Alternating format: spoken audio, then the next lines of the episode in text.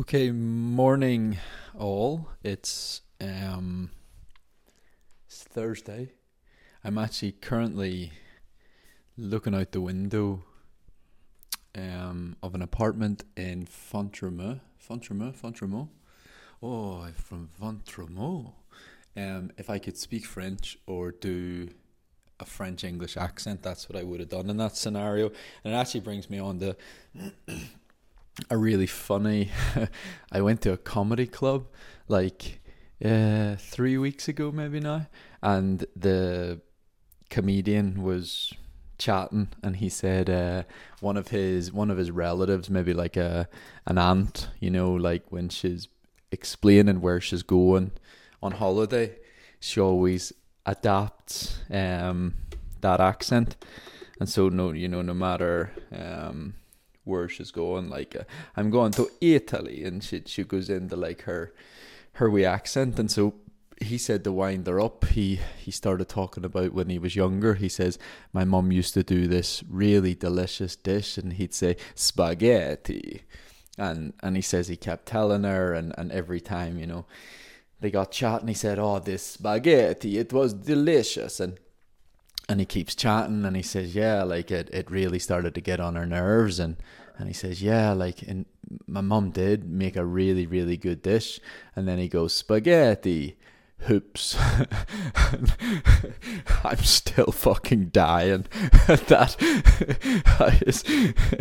He's putting on an Italian accent for spaghetti hoops. Anyway, enough for the comedy club. Um, I'm actually in Font-Romeu, Font-Romeu, I don't know what people call it. Um, I'm making a coffee with an AeroPress, um, and it's quite a quite a nice thing to bring away actually on camps, because then you can bring your own coffee beans, perhaps, that you like um, from home, but you know still still make a fairly decent coffee up the mountain. And so I'm up in Font, as I've just told you guys. um, I decided, well look, if we're being really honest, I decided at seven forty-five a.m. on Tuesday morning not to fly to America, because there was a flight booked to America, um, and I decided to come to Font. um, The the reason I didn't go to America, it's kind of, remember, I should have, I mean, at least I thought, I thought with how my preparation had went, that like a, at the very least a qualifying standard at Rotterdam would have been like, like the bare minimum. Why I sort of made a balls up of things is, um, well, actually, no. I'm not gonna. I'm not gonna go down that route, because I wanted the world champ standard, and it's two eleven thirty. So, I was never racing for anything less than that, I suppose you could say, and that's it is what it is. Um, and so, I I should have been able to go to America, just like because I wanted to, and um relax out there for a couple of days, and then, you know, get back training, and some of my buddies are out there, and yeah, that would have been quite cool. Um but needless to say, when you it's mad with the marathon, you can't I can't even say that I did half a job. I didn't even do half a job. I if you don't hit your standards, you know, you've done you've done nothing. You've achieved nothing, sadly. So you have to stay till the job's done, would be the the sort of like, I don't know, how you would talk about this situation. And so at the moment, the, the job's not done. Um, I I still have to run a qualifying standard. And I I sort of just thought, if I go to America, it, it kind of just rules out Um. any opportunity to hit that standard, because once you go, and you know, once you once you do that long haul, and um you know, then obviously you have to do a long haul back, and um you're at the other side of the world, and there's no marathons in America at the minute, um except for Boston. But as as you guys know, with Boston, you um, it doesn't count as a qualifier. Hold on. Declan Monaghan was treating me yesterday. He's up here in Font, which fed into, like, I'm not stupid. I don't just go places if I don't think um, they could help. And so Declan Monaghan is a therapist from Dublin, and, you know, he's worked with me for a long time. Actually, he worked on me in Font nine years ago. And so it shows you the, geez, the fucking just length of this commitment. Um... to be going to altitude nine years ago. Um, but look, yeah, he he was treating me yesterday. He said he finds it funny if he's ever listened to the podcast when I when I stop to have a drink of coffee or water. But, you know, shit, you gotta like you gotta have your coffee in the morning or like a wee sip of water. It just helps you chat a wee bit more. Um, so yeah, look, I came to Font. Um, it's gonna be.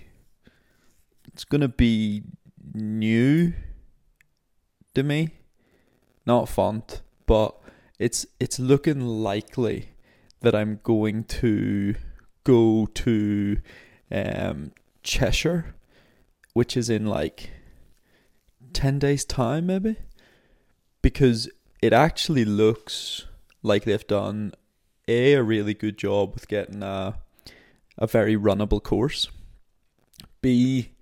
they're bringing in um, very, very good pacers. You know, I've spoke to the guy quite a bit in the last few days. Um, and it it actually just looks like it could be the perfect opportunity. I mean, it is kind of the perfect opportunity given what happened at Rotterdam. Um, but it it likely looks like it could be a, a pretty good um, opportunity to go and just test where things are at in terms of recovery and, excuse me, I don't know why I'm I'm full of gas, like burping. Anyway, the the summer ahead has back-to-back championships, and so in a way it helps you practice what kind of protocol, training, recovery strategy you might have put in place to recover from the marathon you just did. And, and you know, be able to be able to go again in, in two weeks' time, and, and is that effective? And if it is, amazing. If it's not, you know, what was the outcome? And so, in a way, I'm gonna go marathon, marathon at Cheshire, and then, I mean, feck, like if I still don't have the standard or there's still a problem, then I'm probably gonna have to go to Prague as well, um, but it, it you need to you need to be open-minded about things like this. It's it's interesting when you're you're thrown into the situation yourself, and you you don't really have a choice. How much better you cope versus, like, I can only imagine if you're listening how that might sound. Now, what I what I said was the first time. Well, new to me, sorry, was um, only doing ten days at altitude.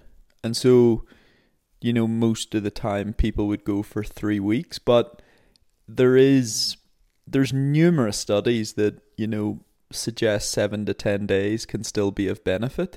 There's also numerous studies, sorry, not numerous studies, but an, an athlete called Marius Bakken, who used to go to altitude for um. seven, eight, nine, ten days, etc, etc, and and and you know, talks about, you know, it it it having a great effect. Um, so I kind of came, I came to altitude because I couldn't keep putting it off. I kept putting altitude off. I kept putting it off. Now, part of part of my overall year plan included altitude. And so I was supposed to go to altitude in February, but then I didn't go to Kenya. I also didn't go to Flagstaff. Um, Flagstaff, I didn't want to do the long haul travels before Rotterdam. Um, Kenya, I can't actually, I'm going to say, I can't remember why I didn't do Kenya. But there was a reason. I think I was just being a wee bit... I feel like I've been a wee bit soft. Just a wee bit. Where I'm kind of like happy to train and, and happy to crack on. But, you know, not... didn't dive fully in. And and I think the reason I did that is because twenty twenty-one was so was so tough for me from like a psychological perspective. And so... I feel like in twenty twenty-two, I just wanted to sort of like break myself back in gently. And then all of a sudden when you go to Rotterdam and you feel really good and, and you you get that real sense of confidence and that like, holy shit, like we're back, we're in a really good place. Um, all of a sudden you, you're willing to like, I mean there's there's no, you know, there's a direct correlation here between confidence shoots up, fitness is clearly in a great place, and, and all of a sudden I'm up a fucking mountain. Hold up. And so yeah, like that doesn't happen by accident. And so when I woke at seven forty-five a.m. and had the motivation to book rental car, book um, flights, um, get myself to the airport, get on a plane, drive up the mountain. It's impulsive, very impulsive, but I knew it would benefit me. I knew I would never regret it. I knew worst case scenario, the Declan Monaghan's up here who can look after me and who can make sure probably on a daily basis for the next couple of days that I'm getting the right work done on the body to recover from Rotterdam. Um... And yeah, and when I also looked at different options to um, travel to Cheshire, for example, um, I can fly to the race on the Friday, so two days before, um, and then I can fly back to um, altitude on the Sunday. So it's really not, it's really not going to be super costly is what I would say in terms of like, um, I don't know, do we call it like ruining a camp or anything like this? I'll make sure when I come back on the on the tail end of the trip, I suppose you could say, that um, that I stay a bit longer. So the the second part of the trip would be training for either Prague, if needs be, um, or um. M, M, M, or sorry, Highgate ten K. Um, I fucking need to stop saying M. It's even pissing me off. So that's the plan. Now, I've I've bored you with a bit of context. What's going on? The the reason I haven't fully decided on Cheshire, sorry, is because um, oh my god, I'm at it again. Basically, I need to see how a session will go. So it's all well and good committing and, and you know, being excited and, and all the rest of it. Um, but you need to actually see how, like, training goes. You can't just, like, you know, make a decision and, and then go try to do a session, for example, and in that session find that you're you're really, really struggling. And, I mean, of course my fitness isn't going to be really struggling. But on the fitness one, the, the next thing I'm going to speak about, I'm kind of getting to that, is like, what do you do? What do you do post-marathon to get going again? First of all, what you don't do, in my opinion, right? Remember, technology's changed, right? The world's changed. I don't know that marathons are taking the same out of the body, both neuromuscularly and and physically. Um, neuromuscularly would be probably like more on the, I mean, I'm saying probably, it it is, it's more on the inside of the body, so your like neuromuscular system, um, like if you do heavy weights or you do heavy hill session or you race a marathon, you can really fatigue the neuromuscular system. Um, I, I, I don't really know how you tell if it's back to a good place. You can probably try to do a little bit of lifting, but not probably in the first seven to ten days. You can also do some hills likely not going to do those in the first seven to ten days either. But we do need to get over, we need to get over the big drama of like, oh, it's a marathon, oh my God, people are doing fucking eighty, eighty days in a row, you know? So once you get over that big, but, but I, I almost feel like we choose to be tired after a marathon because it's what we want. You know, you you like this idea that it's a it's a you know it's a huge day, and it is a huge day, but you you create that narrative that, oh my God, I'm really tired, and, and everybody around you saying, oh my God, you must be so sore and you must be so this. And it's kind of like if you ever got held hostage and they like tortured you, at the time you wouldn't want it to be really difficult, but after you kind of would, because you could feel like you went through that. Whereas like if the torture was like just being tickled, and then, you know, it wouldn't, it doesn't have the same impact. And so I think that's what happens with a marathon. You build this narrative that you want it to be really hard, and um, you know, David Goggins talks about earning the suffering and earning the pain that comes after and earning the sore legs, and and so then all of a sudden, if you're not as sore and your you know your your your legs aren't trashed and your calves aren't trashed, you start to think, shit, like, did I not try? Like, what what the fuck happened? And so I'm just moving away from that that brain space of, you know, you you can't do multiple marathons. I mean, who the fuck says you can't? And if they do, how do they know that your body that your body actually can? And not only that your body might actually be able to be capable of doing that, it might actually help your body do that. And so my average heart rate at Rotterdam was one sixty-six, which was moving in a direction towards being probably one of my highest averages ever, especially for a for a neutral day like Rotterdam, where it was only like seven to eight degrees Celsius.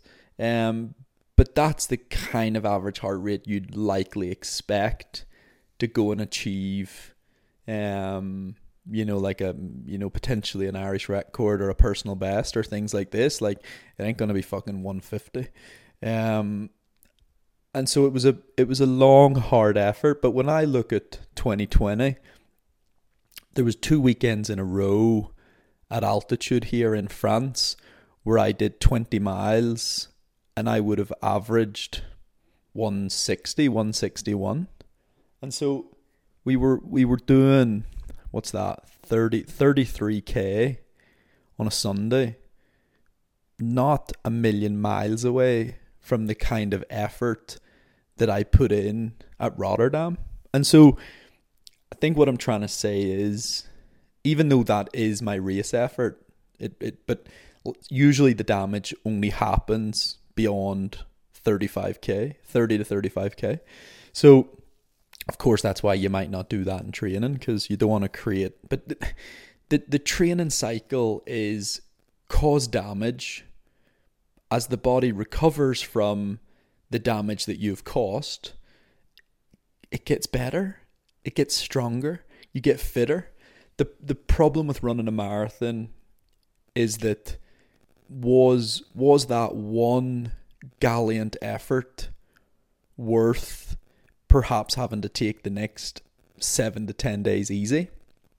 And so why you wouldn't necessarily do that in training is because you can't always afford to take seven to ten days easy or seven to ten days off. Plus, it's very high risk. It's very, very high risk to go and run like a marathon hard in training, for example, because you could get hurt, you could get overtired, et cetera, et cetera. But when you do it in a race scenario where you're paced a lot of the way, and it's, you know, everybody knows you've tapered down, and it, it feels a lot more comfortable than perhaps it did in training, um, you might find it gives you a really nice boost. And so after I did um, after I did London in twenty eighteen, we did some like treadmill testing, um, I think about ten days later, and it was it, the results were really, really good. Like, really, really good. Where we were like, holy shit, like, that's the best results we've we've ever seen. Um, and that's really interesting. Really, really interesting because, you know, that tells you something. Now, what it told us at the time is a gallant effort, like the effort I'd put in that day at London, or, you know, like the effort I've just put in at Rotterdam, it can push your numbers in a positive direction, but it doesn't necessarily suggest that you're going to be recovered and able to do that again physically or mentally. And then you might lose the benefits within a short window of time because you're not training. And so what do you do? Well, what I'm going to do is the first thing I did was get myself up a mountain. Obviously, you don't have to do this and, and probably can't, but I needed to, I call it like flip the script. I needed to like change something. And by changing something, it really helped the psychology. Like, you know, rather than, if I sat around London all week, not only would I have been tempted to like indulge a little bit more and takeaways, you've earned it, you know, oh my god, you ran a marathon two days ago, order the wings, you know, the two thousand five hundred calorie wings, you know, it, I just would have indulged a bit, and and mainly just because I f- I'd, have, I'd have constantly justified, you should, you should, you just ran a marathon, you should, you've earned this. Um, so I needed to flip the, the, the psychology a bit from the hangover of a marathon to, you know, get focused, get on it. Um, and, and so that works for me. The the next thing is obviously treatment. So getting my, my right hip, for example, is not fantastic. It's it's pretty tight. It's pretty um it's pretty beat up. It's probably pretty tired. Um, and then it gets tight and then that feeds down the leg, and that's why like your calves can get sore and, and all the rest of it. So a lot of treatment to fix little areas that, you know, potentially have overworked, and it's it's going to be the same areas that you've had trouble in the build-up. That's how it works for me. Right hip, always my right hip. Um, and and it's I should be cracking on. The next ten days, it's absolutely crucial to not necessarily be doing gym heavy lifting, but doing gym in terms of the rehab. You know, for me, it's glute bridges, band work, where you're doing clams and um like yeah lots of lots of work around the core, like Pilates, um anything that can re-engage those muscles, get them fired up again. And that also helps the healing process, um like putting a bit of stimulation through your muscles really helps healing. Hold on. So that's part two. So you've addressed the psychology. That, but look, here's the bluntness about the psychology. You need to just fucking get over it, right? That's the blunt approach. Get over it. You ran a marathon. Big deal. Move on. Okay? Step one. If you have to fucking go again in like two weeks, this is, you don't need to be that harsh if, if you don't. I'm being harsh. That's the blunt approach. Part two, fix what you've broken, right? And you've you've broken things, you've broken muscles down. I went for cryotherapy, um, massage. I had a massage Monday. I've now had a massage yesterday. The massage Monday wasn't as aggressive. The massage yesterday was pretty aggressive, pretty pretty aggressive. Um, step three, get back to healthy um, nutrition, healthy with your hydration, healthy with sleep, all the little things. They will really, really make the big difference if you recover or if you don't. If you're if you're ordering the takeaways and, you know, if you're not going to bed and you're you're drinking, you're dehydrating yourself versus hydrating yourself, you're not going to recover. Um, part four is, I'm going to say get back in the gym.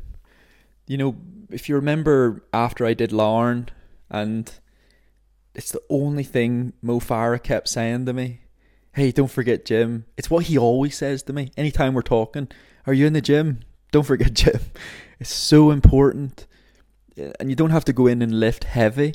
You can just go in and, and go through movement patterns, like squats with a with a broomstick, for example, or do the lunge circuit with a medicine ball, or calf stuff are really, really important. It it helps the muscles rebuild, and, and you don't have to break them down loads, but you, you can do a bit, and it'll be enough to just get them recovered and and then also get your body moving the way it should be moving.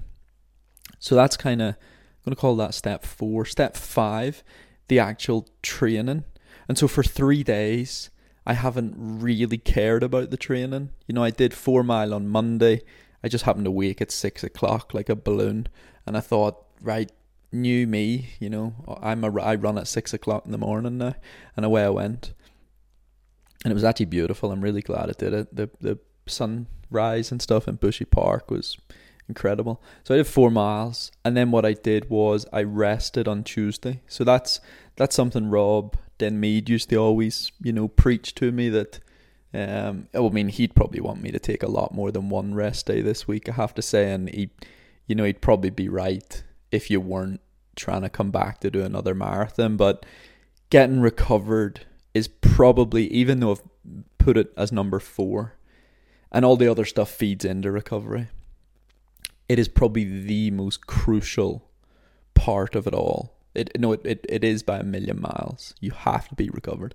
And so four miles, rest day, and then yesterday I did close to nine miles, and I actually ran, ran like, like I didn't fuck about, but I just... Like I didn't run really hard, but I just I just pushed a bit. Even though it was day one at altitude, I was quite happy to just run. I'm going to call it a run. I didn't go and jog. Now, I might jog today, and that's okay. But I wanted that first run at altitude to just, you know, get off on the right foot. Don't like, I don't want to come up to Font and jog. I was up here to, to put in a bit of work. I don't I don't have the luxury of a four-week camp or a six-week camp. I don't, I don't have that luxury. So I wanted to just get on with it, you know, get things off to a good start, and um, yeah, really, really see how the how the body handles that. Um, and and so on that note, I'm I'm not going to do much more than threshold over the next two weeks. So I don't know that my body would be able to do, like, call it like V O two, that like harder track type stuff, um both from a recovery from the marathon standpoint, also from a first few days at altitude standpoint. And yeah, like there there's there's too many factors whereby I can't really justify doing that kind of harder stuff and and know that my body would be okay. It might be okay, but it also might not. Um, so yeah, I'm going to get back to doing a little bit of thresholdy type stuff, probably tomorrow. So I'll have taken four days a bit easier, three days easier, Monday, Tuesday, Wednesday. Thursday's going to be the, you know, the same as it normally is, like a couple of runs, um, and maybe some strides. Um, and then tomorrow, back to threshold. And then I'll look at doing something probably Sunday. Um, or if I really wanted to, I could do some threshold today. But um, I need to just have a little think, a little ponder. I like a little ponder. Um, so get the training back going. And I'm not going to shy away from threshold. Like, you know, I might not in my first session, but... Like come Sunday, for example, if I'm doing some more threshold, I might go back to some of those like double sessions where you're doing, you know, the two Ks in the morning and the Ks at night. And you might actually find, this is what Marius Bakken talked about. He talked about for an eight day, eight to ten day camp, he was able to push his threshold in a in a good direction. So he actually found that he was able to improve his threshold coming to altitude for eight to ten days. Now, if I could improve my threshold, this is, I mean, the difficult part for me is it's complicated because you're just coming off a marathon. But if you could, if you could at least maintain or improve it a tiny bit between now and Cheshire and get recovered, well, then you're going to be in a better position in Cheshire than you were in Rotterdam. And that's the way you have to think about this. Like, you don't want to think of it as hanging on to fitness for two weeks. You want to think, what could I actually do to help my position for Cheshire? You know, what could I do? Okay, Rotterdam was good. Rotterdam was great. But, but how could I actually be better prepared? And then you're actually going to be better prepared to achieve a goal that, you know, a goal time that isn't as fast as you were trying to run at Rotterdam. So Rotterdam, the group was going at two oh nine thirty, and it seemed the perfect opportunity to try and run, you know, a P B and, and you know, beat my P B and go for that Irish record.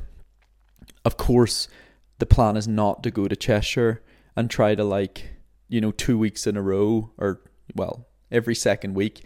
You can't go and try to break Irish records every second week, but you can set it up whereby you run at the World Championship standard, you know, sixty-five forty-five. So I'd go through halfway a minute slower than I did at Rotterdam. But if you've also worked on being better prepared for Cheshire than you were for Rotterdam, not only might you feel a bit more comfortable, you might be able to pick it up and feel really good. And so, yeah, like that's that's the plan. That's like, so that was part five, was the training, like a bit of thresholdy type stuff, and then probably some a light gym session, and probably actually some hills, get like power and neuromuscular um power back in the legs, like like that, like bounciness off the ground. Um the final thing, oh yeah, I'm gonna try to lose a little bit of weight, which is risky, but I, I did go into Rotterdam a wee bit like, I'm I'm I'm not podgy at all, but I was I was a bit heavier. I don't I don't really gain fat, but muscle is the exact same as fat. So apparently someone commented on my Instagram that, like, the commentators, um, as per usual, were were talking about how I'm a bit more muscly than the other guys, um, and and that's what happens when I eat a bit too much.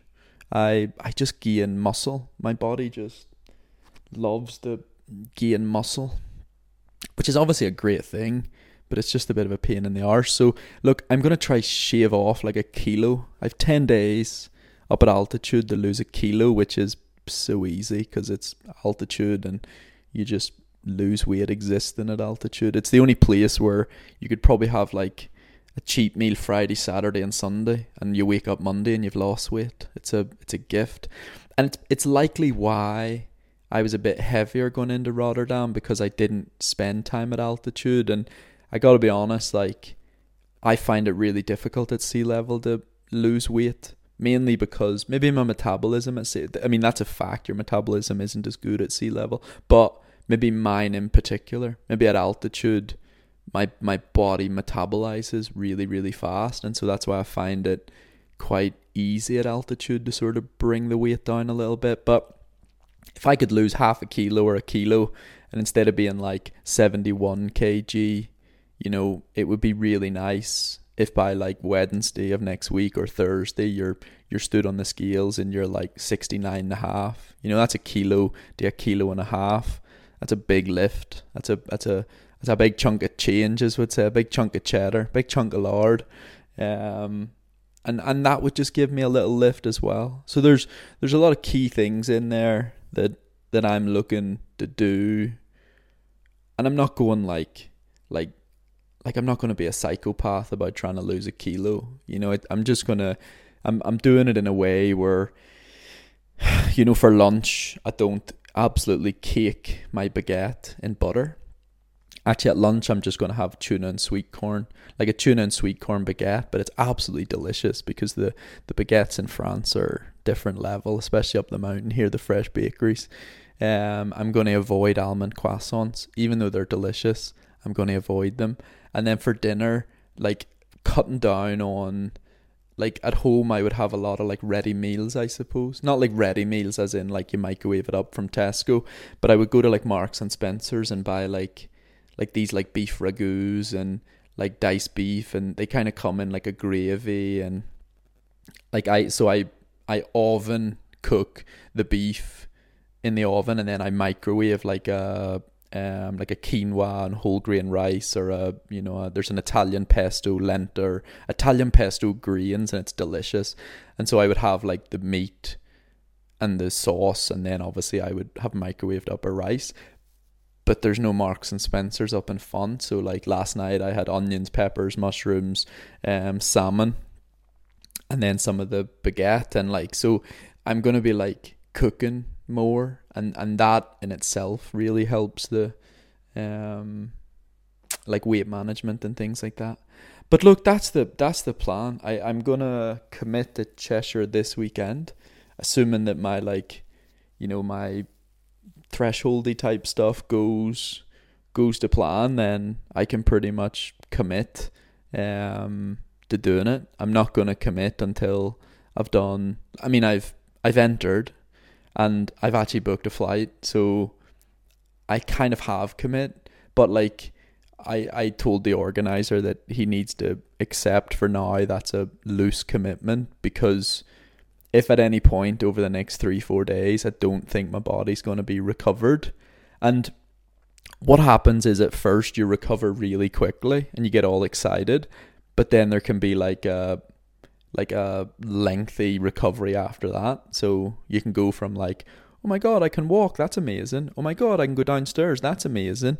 But then you go for a run and then your legs ache after the run and you're like, fuck. And the problem for racing another marathon is you don't need to be just capable of walking down the stairs without peeing. You need to be able to fucking race another marathon. And so you really do need that recovery to like be back to, you know, ninety to one hundred percent. So look, I'll update you all once I get a little bit of threshold done. Um, but yeah, look, I, I hope you found some interest in today's podcast.